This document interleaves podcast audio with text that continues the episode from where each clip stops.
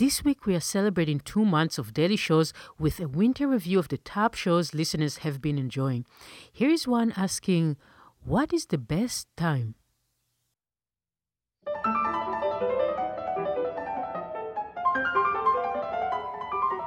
Hi, this is Yael Weiss, and my question for you today is When do you do your best work? Are you a morning person, a late morning person, a night person? Most of us definitely slow down in the afternoon, so I'm not going to even bring that up.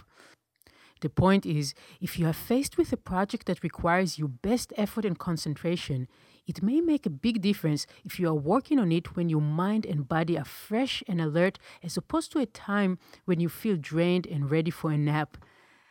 You'll save yourself a lot of time by planning your week so that the tasks that are most challenging for you are done at a time when you are most ready to give it your best. Some of us shy away from concentrated effort precisely when we are most ready to face it, just because that's when we are happy and feeling good about life and don't want to change that comfortable state of mind. However, this is exactly when making an effort will bring the best results. This is exactly when you have the best chances of moving forward with a demanding task. Think about it. Using the cycle of the day to your advantage is going to help you work much more effectively. I am pianist Yael Weiss from classicalminutes.com. Have a great day with music.